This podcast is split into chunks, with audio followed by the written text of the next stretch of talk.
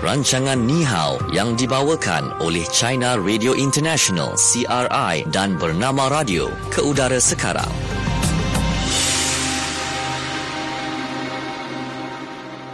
Okey, selamat petang untuk anda semua yang terus setia dengarkan kami di Bernama Radio, stesen berita bisnes anda.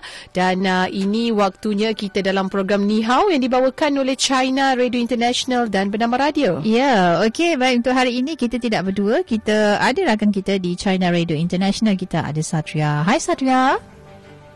Hai, selamat petang Shu dan Natasha. Ya, selamat petang. Okey, baik. Hai Shu, Baik, tahu tak duduk, sekarang kalau uh, minggu lalu di Beijing sudah ada salji dikesan turun.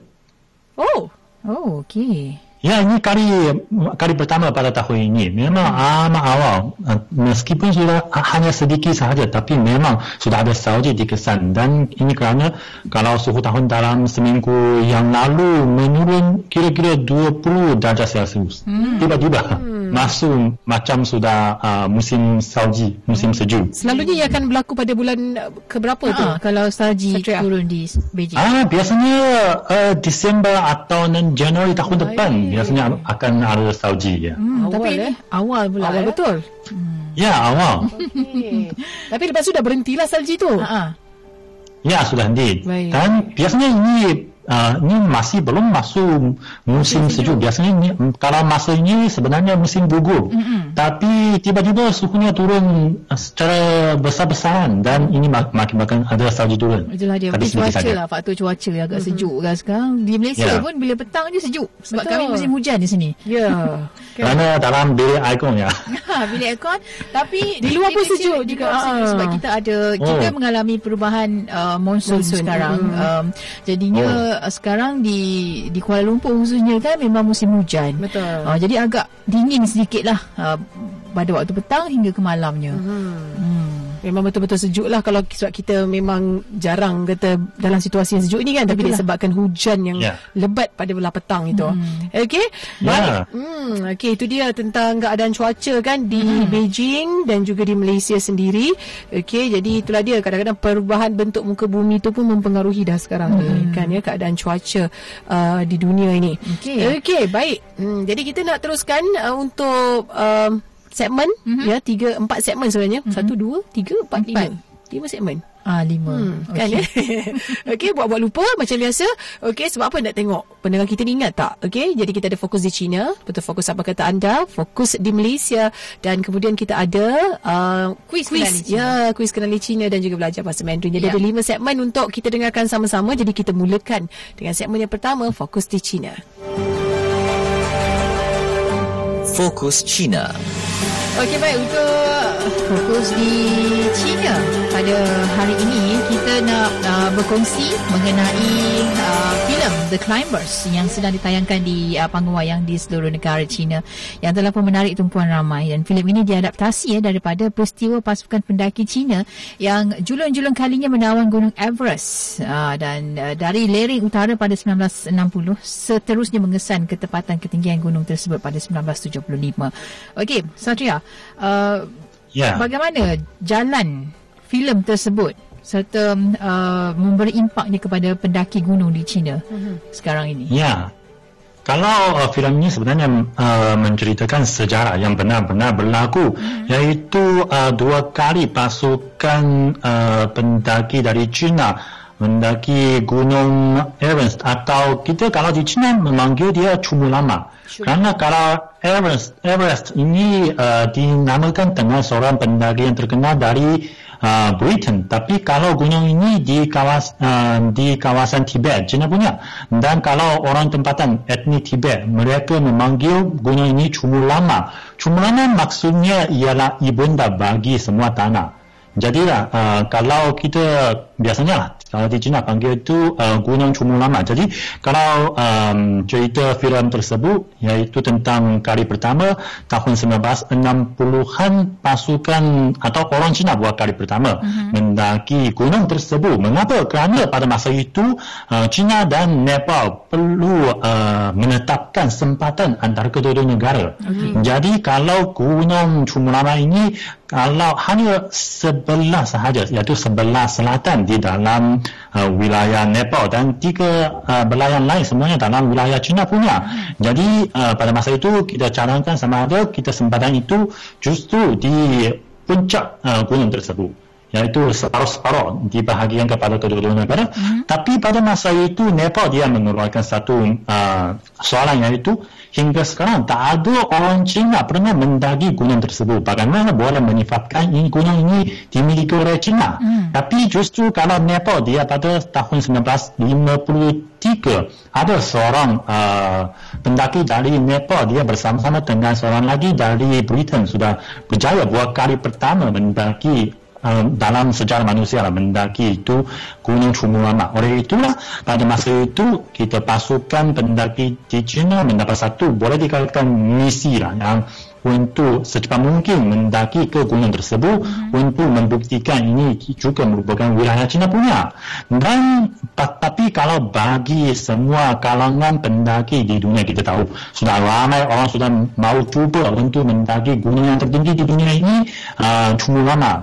Tapi semuanya dari mana? Dari Nepal. Kerana kalau re, uh, lereng di selatan iaitu di kawasan Nepal, wilayah Nepal itu sebenarnya amat mudah untuk mendaki. Mm-hmm. Tapi kalau uh, sebahagian utara yang dalam wilayah China punya cukup curam, jadi susah untuk mendaki. Sebenarnya sebelum ini tak ada orang yang pernah mendaki Gunung Cumlaman dari lereng utara iaitu dari wilayah China punya. Oleh itu ini memang merupakan satu cabaran yang cukup besar. Lah.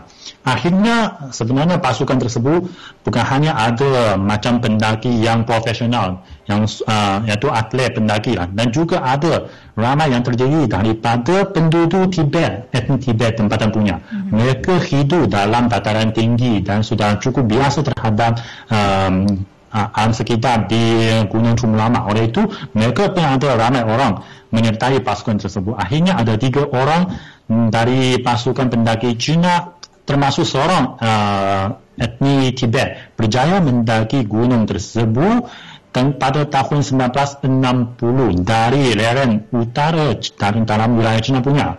Tapi sayang sekali mereka yang ketika untuk menyelamat seorang anggota pasukan tersebut, mereka hilang uh, kamera mereka. Mm-hmm. Jadi ini mengakibatkan mereka tak ada uh, bukti video. Mereka meletakkan bendera kebang, uh, kebangsaan China punya di atas puncak Gunung Chumulama. Tapi mereka tak ada video.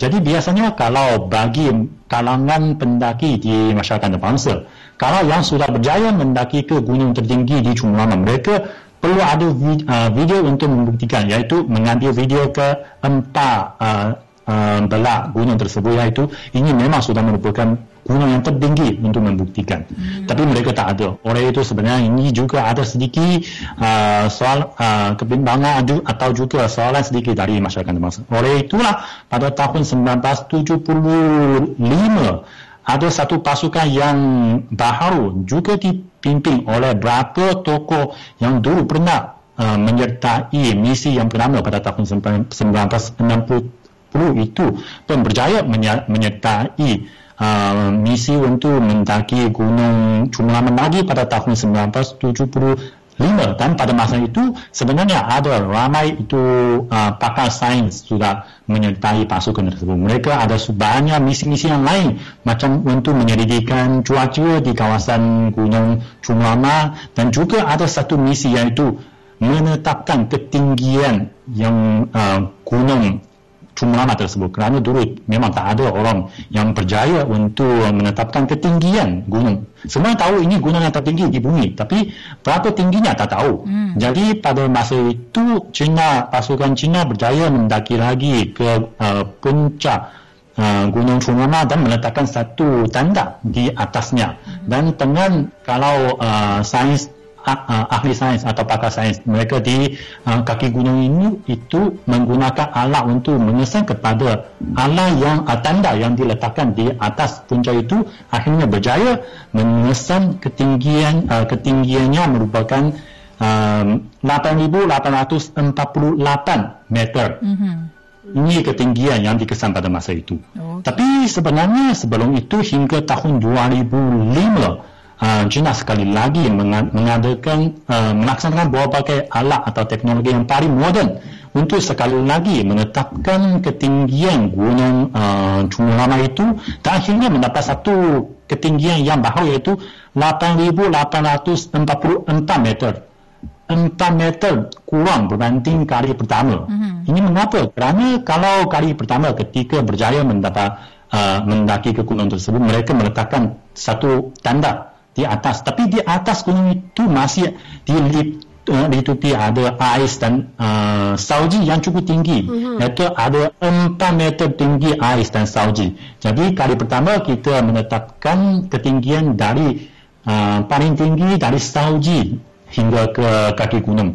Tapi kali ini kita dengan teknologi yang paling moden dan uh, sudah berjaya mengesan ketinggiannya dari batu yang tertinggi di puncak gunung Chumlama itu. Okay. Oh itu sebenarnya ada perbezaan sedikit, ada 4 meter perbezaan uh-huh. pada tahun 1975 8,848 meter tapi hingga tahun 2005 kita mendapat uh, ketinggian pesisir iaitu 8,844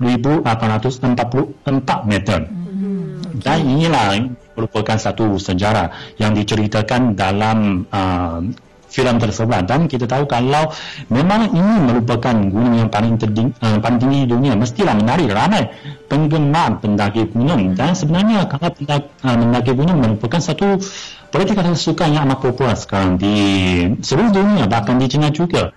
Kita tahu China pun ada banyak gunung-gunung untuk didaki. Oleh itu, semakin lama mereka memasuki uh, atau menjadi penggemar untuk mendaki gunung, berbagai gunung lah.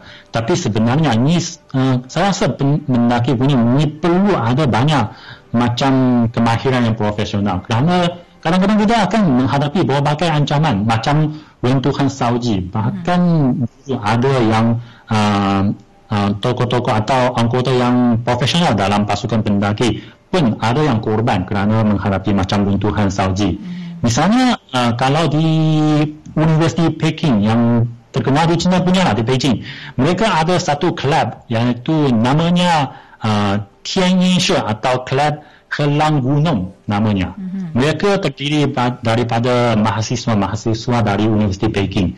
Mereka pernah banyak ada banyak latihan-latihan tapi pada tahun 2002 mereka ada satu kemalangan iaitu ketika mereka juga mendaki satu gunung di kawasan Tibet juga agak, agak tinggi ya, menghadapi itu kemalangan iaitu runtuhan salji lima orang anggota juga mahasiswa Universiti Peking ini akhirnya korban dalam kemalangan tersebut. Oleh itu saya rasa memanglah kalau Uh, kalau kita menonton filem tersebut memang kita amat kagum kepada keberanian pendaki gunung tersebut. Tapi tapi kalau bagi kami orang biasa saya rasa mungkin uh, tak perlu perlulah selalu mencabar kepada gunung yang mungkin tertinggi atau sepuluh tertinggi di dunia atau dalam negara saja. Saya rasa macam mendaki bukit ini pun sudah sudah menjadi satu cabaran kepada kami sendiri punya ya. Hmm, betul, betul. Dan kalau kita sudah mencapai ketinggian diri, saya rasa ini sudah menjadi satu kejayaan. Hmm, betul. Yeah. Kalau sudah berjaya merekod satu uh, ketinggian yang hmm. pernah saya cuba. Saya rasa ini merupakan satu kejayaan juga. Hmm, betul. Dan uh, saya rasa memanglah uh, bagi mereka yang berimpian sebenarnya untuk berada di puncak tertinggi di dunia uh, pastinya ya. uh, cabaran-cabaran itu ada kan? Dan banyak juga diceritakan uh, mungkin macam kata Satria tadi dalam filem uh, ada juga dikongsikan uh, oleh uh, pendaki Everest Malaysia uh-huh. okey uh, berkaitan dengan cabaran-cabaran yang dihadapi. Uh, dan saya pernah uh, Korang kata macam dapat uh, rezeki lah berpengalaman bersembang dengan uh, salah seorang pendaki Gunung Everest iaitu Muhammad Mukarrabin uh-huh. Otarudin yang uh, pernah mendaki dan berada di puncak Gunung Everest dan bercerita sendiri tentang keadaan di sana Suasananya, tentang macam kan? mana nak nak mendaki kan uh. kesejukannya bagaimana kemudian apa persiapan yang perlu dilakukan dan katanya akhirnya bila sudah sampai di puncak Gunung Everest uh. itu uh, di situlah katanya menyaksikan kebesaran uh, Tuhan katanya uh-huh. kita mhm. nampak uh, apa sebelah bumi siang sebelah lagi malam uh, jadi uh, yeah. itu yang yang mungkinlah keterujaan yang tak dapat disaksikan oleh semua orang. Betul. Tapi bagi mereka yang cukup cekal semangatnya sehinggalah berada di puncak Gunung Everest itu. Betul. Ya dan kalau kita lihat kan sekarang menjadi trend uh, peminat uh, meminati kan aktiviti mendaki gunung ni kan ya hiking ni dan uh, tidak kepada lelaki saja kita lihat perempuan pun kan ada minat yang sangat-sangat mendalam Betul. ha, dalam apa aktiviti pendakian gunung ini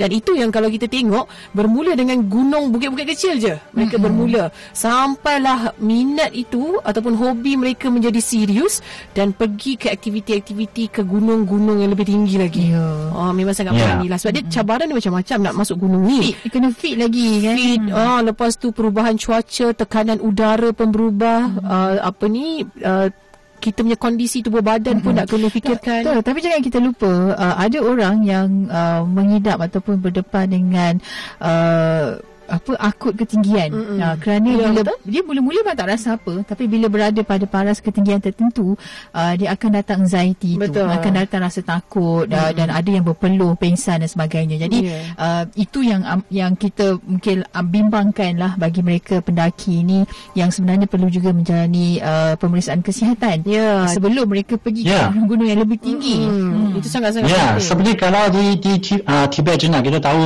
kalau ini dataran tinggi ini biasanya kalau bagi orang biasa pergi ke sana mesti akan ada reaksi macam uh, untuk susah untuk nafas, Ya. kan?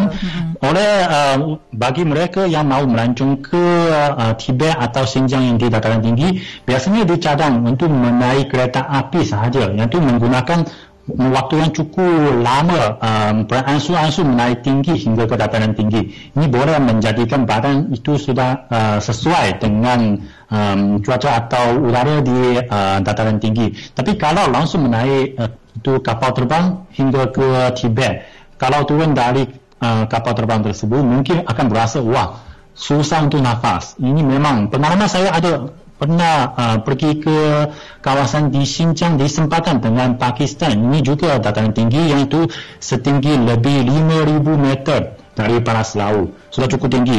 Saya dan berapa kawan dari uh, macam juga ada dari dari Malaysia, dari juga Indonesia dan juga ada dari Afrika. Bahkan kalau mereka kawan-kawan dari Afrika mereka sama sekali tak, sudah tak boleh nafas dengan sendiri mereka membawa beg yang uh, penuh dengan oksigen untuk uh, naf, baru boleh uh, nafas di sana. Hmm. Dan kalau sudah tidur sehari semalam di sana, saya pun berasa oh, oh kepala saya cukup pe- pening saya rasa. Hmm. Inilah memang akan setiap pagi setiap orang kalau bukanlah selalu hidup dalam dataran tinggi mesti ada reaksi hmm. dan kalau mau cuba mesti ada siapan yang cukup lengkap. Betul. Macam kita jugalah kan. Uh, contoh kalau di Malaysia kita yang biasa duduk di di apa tanah yang rata ni, Hmm. yang biasa ni tanah rendah ni, uh, kalau pergi ke mungkin pergi ke Cameron Highlands atau Ya. pergi ke tanah tinggi yang lain kan kita akan rasa macam pening lah sampai dekat atas Tak biasa, kan. betul. Sebab tekanan, tekanan, udara itu tu berbeza. Berbeza Ya. kan ya dan antara lain juga aktiviti pendakian ni apa lagi risiko yang mungkin berlaku iaitu hilang di dalam hutan Ya, sesat Hmm, sesat hutan. kan ya Ya. sesat apa terhilang daripada jejakan Hmm. uh, tim kita kan itu semua akan berlaku dengan keadaan apa bayangkan kalau kita masuk hutan mungkin hujan ketika Hmm. itu jadi tanah berlecak kan ya dan pokok-pokok besar ataupun tidak ada laluan pejalan kaki lagi di Hmm. situ kan ya perlu macam melangkah-langkah uh, dahan-dahan pokok yang jatuh dan sebagainya Ya. uh, itulah antara kita kita merasakan pendaki gunung ni dia mempunyai Semangat yang kuat. semangat yang luar biasa Hmm, hmm, sangat betul. luar biasa Tapi kalau di Malaysia ada juga gunung-gunung yang tinggi yang popular lah yang menjadi uh, buruan para pendaki dari seluruh dunia dan uh, kepada kaki gunung uh, kalau tak Hmm. berkesempatan mungkin ke luar negara ada 8 gunung tinggi di Malaysia yang boleh anda tawan. Okey yang pertamanya uh, ini amat amat popular iaitu Ya. Gunung Kinabalu yang terletak di Sabah yang merupakan puncak tertinggi di Malaysia dan juga puncak tertinggi di Asia Tenggara uh, dengan uh, ketinggian yang mencecah 4095 meter dari paras laut. Dan walaupun terdapat sedikit uh, pertikaian namun ya Gunung Kinabalu jika diukur dari segi persempadanan geografi masih tetap merupakan yang tertinggi di Asia Tenggara. Kalau anda mahu menempah nama menawan gunung tertinggi di Asia Tenggara, silalah mendaki Gunung Kinabalu. Kinabalu. Okey. Baik dan Berapa tingginya?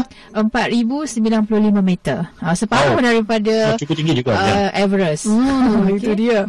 Kan dan seterusnya ada satu lagi gunung iaitu di Sabah ya gunungnya iaitu Gunung Terus Madi. Ha, yang merupakan gunung kedua tertinggi di Malaysia. Mm-hmm. Ya selepas Gunung Kinabalu dan uh, Gunung uh, Terus Madi ini mempunyai ketinggian uh, setinggi 2642 meter. Ha, jadi salah satu keistimewaannya adalah uh, gunung ni mempunyai hutan yang kaya dengan flora yang bernilai untuk perubatan. Hmm. Hmm, pokok-pokoknya itu kan. Dan Gunung Terus Madi terletak di daerah Tambunan iaitu sebuah kawasan uh, tanah tinggi yang terletak di bahagian pedalaman Sabah Timur Malaysia di Kepulauan Borneo. Hmm. Ha, itu di Sabah. Satu lagi uh, iaitu Gunung Tambuyuko. Ah, ini gunung ter, ter, ketiga tertinggi di Malaysia mm-hmm. uh, dan paling menarik gunung ini merupakan salah satu di antara gunung-gunung yang terbentuk di atas banjaran Crocker Ah, yang merupakan uh, gugusan tanah tinggi yang menjadi tulang belakang keseluruhan tanah besar di negeri Sabah sendiri. Ha, jadi gunung Tambu Yukon ini mempunyai ketinggian 2579 meter daripada aras laut. Hmm. Okey. Dan selain itu ada Gunung Murut, ada Gunung uh, Mulu, hmm. uh, Gunung Tahan, Gunung Korbu, Gunung Yong Belar dan uh, banyak lagi lah yang uh, mungkin orang kata menjadi pilihan bagi uh, para pendaki. Dan selain itu juga ada bukit uh-huh. yang agak popular juga menjadi buruan para pendaki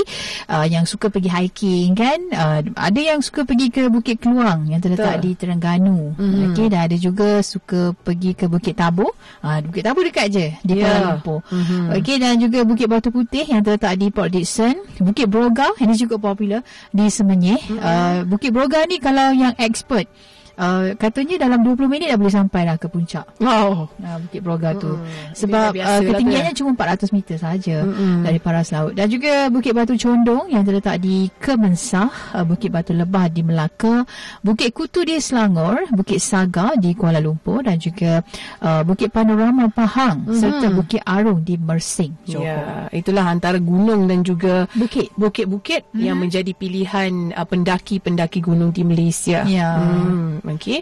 Baik, itu untuk uh, fokus di China. Mm-hmm. Uh, kan sekarang ni yang kita nak kongsikan adalah segmen yang seterusnya iaitu fokus apa kata anda.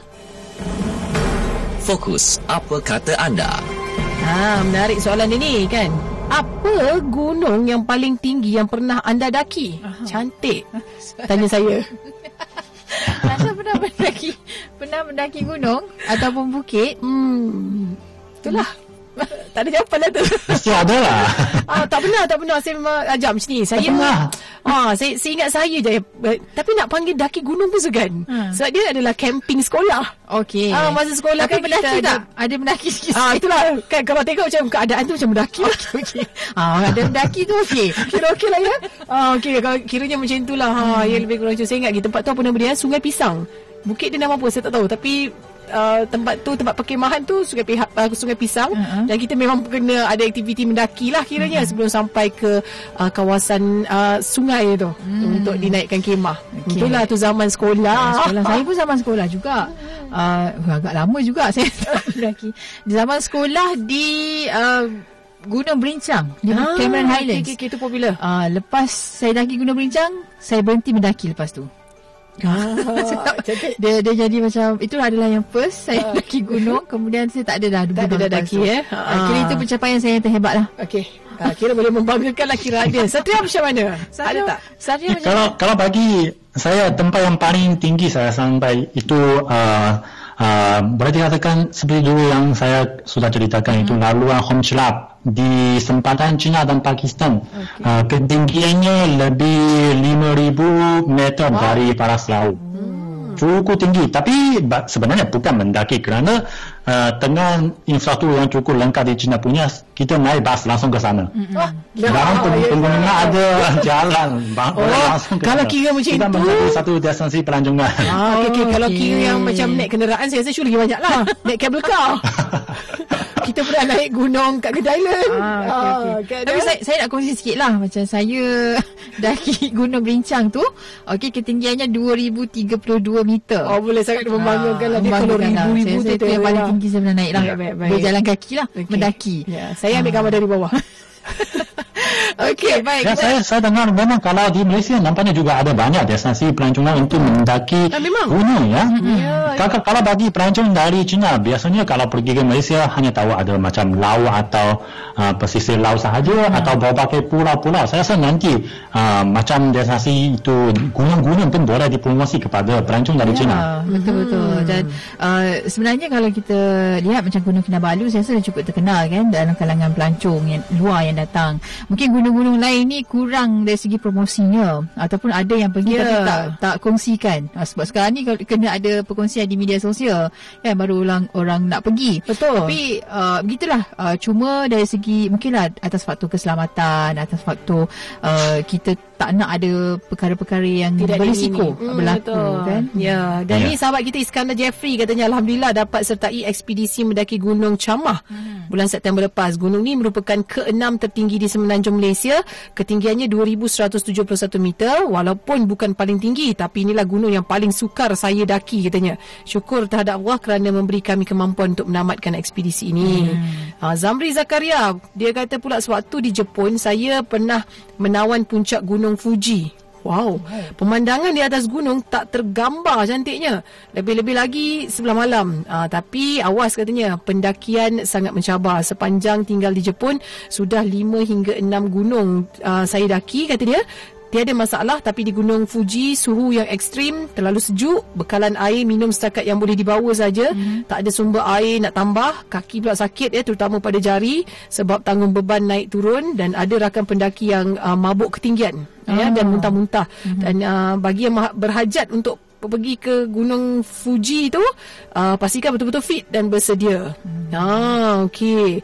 Ah betul lah ni. Ni siapa ni? Ni penerbit kita ni dia kata hmm. dia pun pernah juga berjaya sampai Oh, ke puncak Gunung Kinabalu. Wow. Ah tahun 2000. Oh. Oh, Hizri Rahil kan. Lepas tu dia kata apa? Sungai Pisang pun kena hiking tak? Nak sampai tempat berkelah tu. Ha. saya rasa mesti dia pernah pergi berkelah uh, tempat yang saya juga pernah.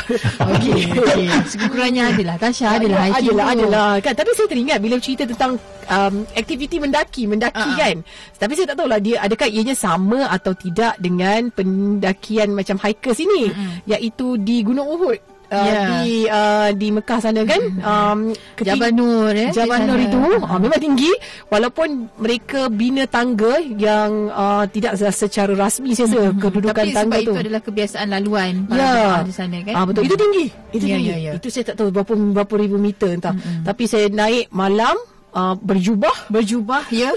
saya baru nak tanya. berjubah saya naik ke Jabal Nur tu ke puncak Jabal Nur dengan mak saya dengan uh, suami dan mak mertua naik ke atas dengan berjubah tu tapi pakai seluar lah kan. Uh, sambil kadang-kadang ada ketinggian tu sampai tahap merangkak lah. Uh, uh, sebab dia macam curam sangat. Ah, kan di kaki bukit Jabal Nur tu. Ya. Ah, itulah. Oh, tu ada juga Ah, ada juga lah pengalaman. Dengan Juga dress, ada. Dengan dress ada yang lah. macam.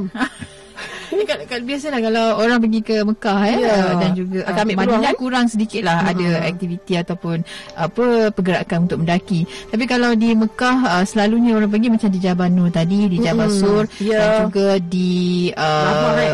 Uh, Jabal Rahmah. Jabal Rahmah. Ah, tapi Jabal Rahmah tu rendah tinggi, sikit. rendah Hmm, sedikit. betul. Tapi tu antara bukit-bukit lah yang ada di tanah suci uh, Mekah sana kan yang tertinggi uh, antara yang tinggi tu lah ada Jabal Nur tu lah memang puncak betul. Betul, Hmm, kan dengan keadaan cuaca um, lampu tak ada gelap. Itulah kalau kita ikut pengalaman kan siang dia terlalu panas di sana. Uh, diajak untuk pergi malam. Cuma disarankan untuk pergi waktu malam. Uh, disarankan pergi waktu malam tapi mencabarnya malam tu pula memang gelap sangat. Hmm. Uh, jadi kita bertemankan dengan cahaya bulan dan bintang. Oh, Uh, tapi menarik lah. Uh, itu Baik, dia. Oh, adalah itu boleh dia. dibanggakan lah Ada, tentang cerita saya. Pengalaman ada juga. Ah, Okey, itu dia kisah uh, pendakian ya. Sebentar lagi kita akan bawakan dalam fokus di Malaysia. Terus dengarkan program Ni Hao. Johor FM 107.5 Kapsul Belanjawan 2020 Kerajaan komited untuk menyediakan pendidikan yang berkualiti kepada segenap lapisan masyarakat. Sehubungan itu, Kementerian Pendidikan terus menjadi penerima peruntukan terbesar. Pada tahun 2019, sebanyak 60.2 bilion. Pada tahun 2020, sebanyak 64.1 bilion ringgit. Ini mencerminkan komitmen kerajaan untuk melabur demi masa depan anak kita. Kerajaan akan terus berlabur dalam membina sekolah-sekolah baru selaras dengan peningkatan populasi penduduk. Walau bagaimanapun, pada masa lalu keadaan sekolah sedia ada sering diabaikan. Bagi memastikan sekolah-sekolah sedia ada menyediakan persekitaran pembelajaran yang lebih kondusif untuk anak-anak kita. Kerajaan akan menambah peruntukan penyelenggaraan dan menaik taraf sekolah seperti berikut. Sekolah kebangsaan 300 juta ringgit. Sekolah jenis kebangsaan Cina 50 juta ringgit. Sekolah jenis kebangsaan Tamil 50 juta ringgit. Sekolah berasrama penuh 50 juta ringgit. Maktab Sains Mara 50 juta ringgit. Sekolah agama bantuan kerajaan 50 juta ringgit. Sekolah mubalik 50 juta ringgit. Sekolah Tafiz 50 juta ringgit. Sekolah agama rakyat dan sekolah agama persendirian 25 juta ringgit. Sekolah pondok yang berdaftar 25 juta ringgit. Sekolah menengah jenis kebangsaan 20 juta ringgit. Sekolah menengah persendirian Cina 15 juta ringgit. Kerajaan juga akan memberi tumpuan kepada pembaik pulih sekolah daif dengan peruntukan sebanyak 783 juta ringgit pada tahun 2020. Terutamanya di Sabah dan Sarawak. Kapsul Belanjawan 2020 Bernama Radio menyokong Wawasan Kemakmuran Bersama 2030. Wawasan Kemakmuran Bersama 2030 WKB 2030 menggariskan 10 sasaran awal yang berpaksikan keberhasilan dan penekanan terhadap pencapaian negara termasuk meningkatkan keluaran dalam negara kasar KDNK, meningkatkan pendapatan kumpulan B40 dan mengurangkan jurang pendapatan antara kaum. Menurut buku WKB 2030 yang dilancarkan Perdana Menteri Tun Dr. Mahathir Mohamad pada 5 Oktober, antara sasaran tersebut adalah KDNK benar berkembang pada kadar purata sebanyak 4.7% setahun pada harga malar dan disasarkan mencapai 3.4 trilion ringgit pada harga nominal.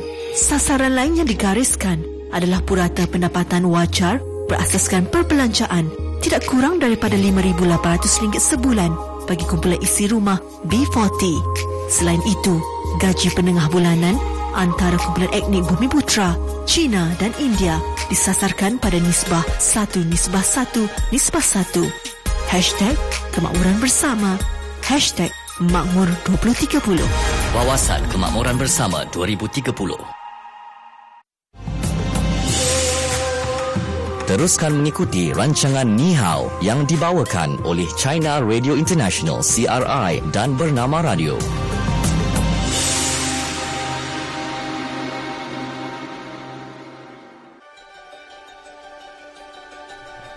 Okey, kita kembali semula waktu ini dalam program Ni Hao yang dibawakan oleh China Radio International dan bernama Radio. Hmm. Dan kita terus saja ke segmen yang seterusnya iaitu Fokus di Malaysia. Fokus Malaysia. Baik, okey.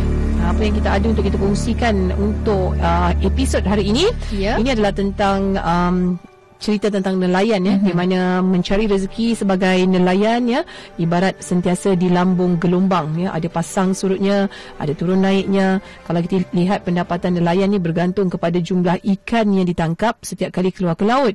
Jadi semestinya mereka mengharapkan tangkapan yang besar ya. Walau bagaimanapun tiada seorang pun nelayan di Tanjung Lumpur Pahang ha, ya yang menjangkakan rezeki luar biasa yang datang kepada mereka.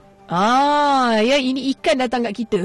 Ada umpama dia macam itulah. Mm-hmm. Di mana dua hari yang lalu satu fenomena yang agak aneh telah berlaku di Tanjung Lumpur apabila uh, sekumpulan nelayan ini ya telah berjaya mendapat hasil tangkapan ikan gelama sebanyak 2 tan. Oh, Oi, banyaknya kan dan menurut laporan yang disediakan oleh unit komunikasi dan media Pahang fenomena itu sememangnya sesuatu yang menarik dan menjadi misteri kepada penduduk di kawasan tersebut Ha, jadi fenomena aneh yang melebihi dua tan ikan gelama yang berjaya dibawa pulangnya oleh nelayan pesisir pantai di kampung Anak Air Tanjung Lumpur pada 13 Oktober lepas memangnya sesuatu yang tidak dijangka-jangkakan. Mm-hmm. Ha, jadi mereka seakan-akan bingung juga sebenarnya. Kan namun amat um, gembira ialah bila tengok ikan banyak sangat banyak kan sangat dua tan tu. Ah ya, ya ikan gelama dah tentunya dibawa pulang ya oleh nelayan-nelayan kecil ni um, di pesisir pantai di kawasan tersebut dan rata-rata penduduk kampung di situ mengakui inilah pertama kali mereka melihat kejadian sebegitu berlaku. Oh, Okey, ini pertama kali lah. Ya, katanya dia pertama kali ni berlaku di kawasan tersebut. Hmm. Uh, jadi uh, mereka katakan ya, uh, sebenarnya kejadian aneh tu uh, tular di laman media sosial. Hmm. Ya, selepas ada seorang penduduk ni yang memuat naik di laman Facebooknya dan ia ibarat satu pesta ya apabila ramai orang turun ke, ke pantai itu untuk mendapatkan ikan gelama segar yang pada harga borong. Ya, sebaik saja nelayan pulang ke darat. Ya. Hmm. Okey, yang gelama ni sedap tau. Oh, memang. Itu gelama jeruk, gelama jeruk Sedap. Boleh buat gulai, boleh buat ikan masin. Hmm. Sedap kan gelama ni. Okey. Goreng, wow. itulah dia. Dan uh, bila dah disebut sebagai pesta, banyak uh, nelayan pesisir pantai. Uh, bagi mereka, tangkapan uh, mereka pada musim ini disifatkan lebih lumayan lah berbanding dengan musim-musim sebelumnya. Dan menganggap ia rezeki daripada Allah uh, buat mereka sebelum tiba musim peralihan monsun tidak lama lagi. Jadi mereka juga tidak gerekut untuk agih-agihkan ya hasil tangkapan yang luar biasa itu secara percuma kepada penduduk kampung yang turut ke pantai. Uh, bahagian yang dijual kepada orang luar pula ditetapkan pada harga yang sangat rendah iaitu satu baldi RM4 je. Oi, murahnya. Ah, okey. Jadi dengan penuh kesyukuran mereka benar-benar yakin bahawa rezeki tidak akan tersalah alamat. Mm-hmm. Ya, jadi uh, tidak kira apa halangannya ia akan tetap sampailah ke tangan penerima yang tepat dan setiap daripada rezeki itu ada bahagiannya juga untuk orang lain. Ya, itu dia. Okey, hmm. itulah situasinya yang terkini di Malaysia Betul, kan. saya tengok gambar pun Mm-mm, macam banyak banyak, sangat ikan ni. Betul, ha, macam banyak penuh sangat. dia orang punya boat tu. Yo, hmm. ikan dekat pisir pantai bayangkan tak payah susah pergi tengah-tengah laut. Ya. Itulah dia kalau kata rezeki Allah nak bagi tu. Ha kan datang kat kita. Betapa mudahnya kan. Okey itu dia fokus di Malaysia. Dan Okey. sekarang waktunya dah tak sabar dah pendengar kita ni kan nak cuba jawab soalan dalam kuis kenali Cina. Silakan Satria soalannya. Okey, uh, soalan hari ini ialah uh, mengapa terbe- terdapat perbezaan ketinggian untuk gunung Chumulama yang diumumkan oleh China pada tahun 1975 dan tahun 2005. Mengapa dua kali itu uh, ditetapkan ketinggian ada perbezaannya? Okey, Okey. mengapa terdapat perbezaan ketinggian gunung Chomulama yang diumumkan China pada tahun 1975 dan 2005? Hmm, Okey, baik. Anda boleh bagi kita keterangannya. Betul. Kalau betul, RM50 menanti anda. 0326927939. Ya, okey, baik. Jadi kita dah ada pemanggil nampaknya di talian. Mhm. Hello, kita bersama-sama dengan siapa tu? David, Encik David. Okey, Encik David Encik dari David. mana? Kuala Lumpur. Kuala Lumpur. Okey, Encik David. Mengapa terdapat perbezaan ketinggian gunung Chomulama yang diumumkan China pada tahun 1975 dan 2005? So, disebabkan ada batu salji Mhm. pada tu yang bataannya 8848 meter Mhm. ya pada tahun 75 dan tahun 2 uh, ribu masa tu 2005 ya. Mhm. Masa tu dia punya bataan 8844 Okey. tempat meter disebabkan oleh batu salji. Okey. Wow, Wow. spesifik ni jawapan Encik David ni. dia. Wow, Okey. Satria pun Selamat. faham ni. Ah, cukup tepat ya. Cukup Kalau ketinggian suatu kali pun sudah dijelaskan. Wah, hebat. Wah, tahniah Encik David. Uh, boleh tinggalkan maklumat dengan penerbit eh? Ya, Ah, itu dia. betul, betul. Betul. Ketinggian uh, 8848 ataupun 8848 meter pada tahun 1975, pada tahun 2005 perbezaan uh, 4 meter iaitu 8844. Hmm. Dek kerana liputan ais dan salji di puncak Ya. gunung tersebut. Oh, luar biasa Encik David. Hmm. Itu dia. Agaknya Encik David pun minat mendaki ni. Mungkin. Ah, boleh sebut secara spesifik ketinggian dan perubahan ni. Okey, baik. Tanah Encik David kan. Okey, dan uh, mungkin uh, dengan waktu yang ada ni kita boleh belajar bahasa Mandarin. Mm-mm. Silakan Satria. Okey. Kalau hari ini juga berkaitan dengan mendaki gunung lah. Yang pertama itu mendaki dalam bahasa Mandarin. Panteng. Panteng. Pan. Ya, bagus. Okey. Ya, okey. Kalau gunung uh, Chumulama, gunung Chumu, uh, Chumulama dalam bahasa Mandarin di menjadi uh, ada satu boleh dikatakan singkatan lah. Mhm. Chufeng. Chu Feng. Chu Feng. Ya, Feng itu gunung dan Chu itu Chumulama lah. Oh, Chu, okey. Chu Feng. Ya, dipendekkan. Chu Feng. Chu Feng. Chu Feng. Okey. Ya, okey. Ketiga itu lereng utara, Mhm. iaitu uh, pasukan Cina uh, mendaki gunung uh, Chufeng dari lereng utara dalam bahasa Mandarin Bei Po. Bei Po. Ya, Po itu lereng, uh, utara itu Bei. Okey, Bei Po. Okey, seterusnya. Okey. Okay, ayat hari ini ya, pasukan uh, mendaki Gunung Cina buat kali pertama mendaki Gunung Chumulama dari lereng utaranya. 中国登山队首次从北坡登上珠峰。中国的山队首。首？从北坡。首次。首首啊。首次首次。呀。OK，首次。从北从北坡。坡登上珠峰。ya bagus. Okey, baik. Jom Guo itu Cina ya, Dengshan Dui itu uh, pasukan pendaki gunung. Mhm. 首次 itu buat kali pertama. Baik. 从北坡 dari lereng utara, Dengshan itu mendaki Zhufeng itu gunung Chumulama. Okey, baik. Jadi kita pergi gila lah. Okey, Mari uh, kita. sila Okey. saya yang pertama Baik. mendaki Pandeng. Pandeng. Okey, Pandeng. Ya bagus. Okey. Okey, yang kedua Gunung Chumuloma ni uh, Zhu Feng. Zhu Feng ya bagus. Okey, yang ketiga tu.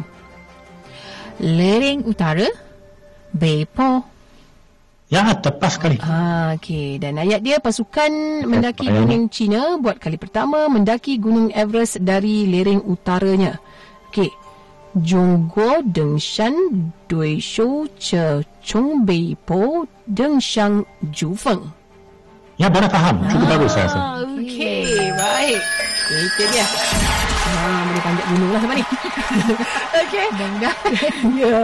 Okey, sampai di sini saja mm-hmm. program Nihao kita untuk hari ini. Terima kasih Satria kerana bersama-sama Ya. dengan kami. Okey, mewakili penerbit Nihao, kita ada Hazy Rahil dan juga tim kita ya, penerbit berita kita ada Hirzi Muhammad Azmi Sharifuddin yang dibantu juga oleh Azim Zaid Mm-hmm. Dan juga Fauzan Azmi. Fauzan Azmi juga mm-hmm. dan uh, juga penerbit berita kita kita ada Fahmi Idris. Ya. Okey, saya Natasha Aini. Dan saya Syuhada Armawan jumpa lagi esok dalam program Ni Hao yang dibawakan oleh China Radio International dan Bernama Radio. Bye Ya. Satria. Bye.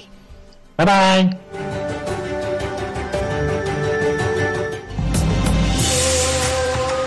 Sekian rancangan Nihao yang dibawakan oleh China Radio International CRI dan Bernama Radio.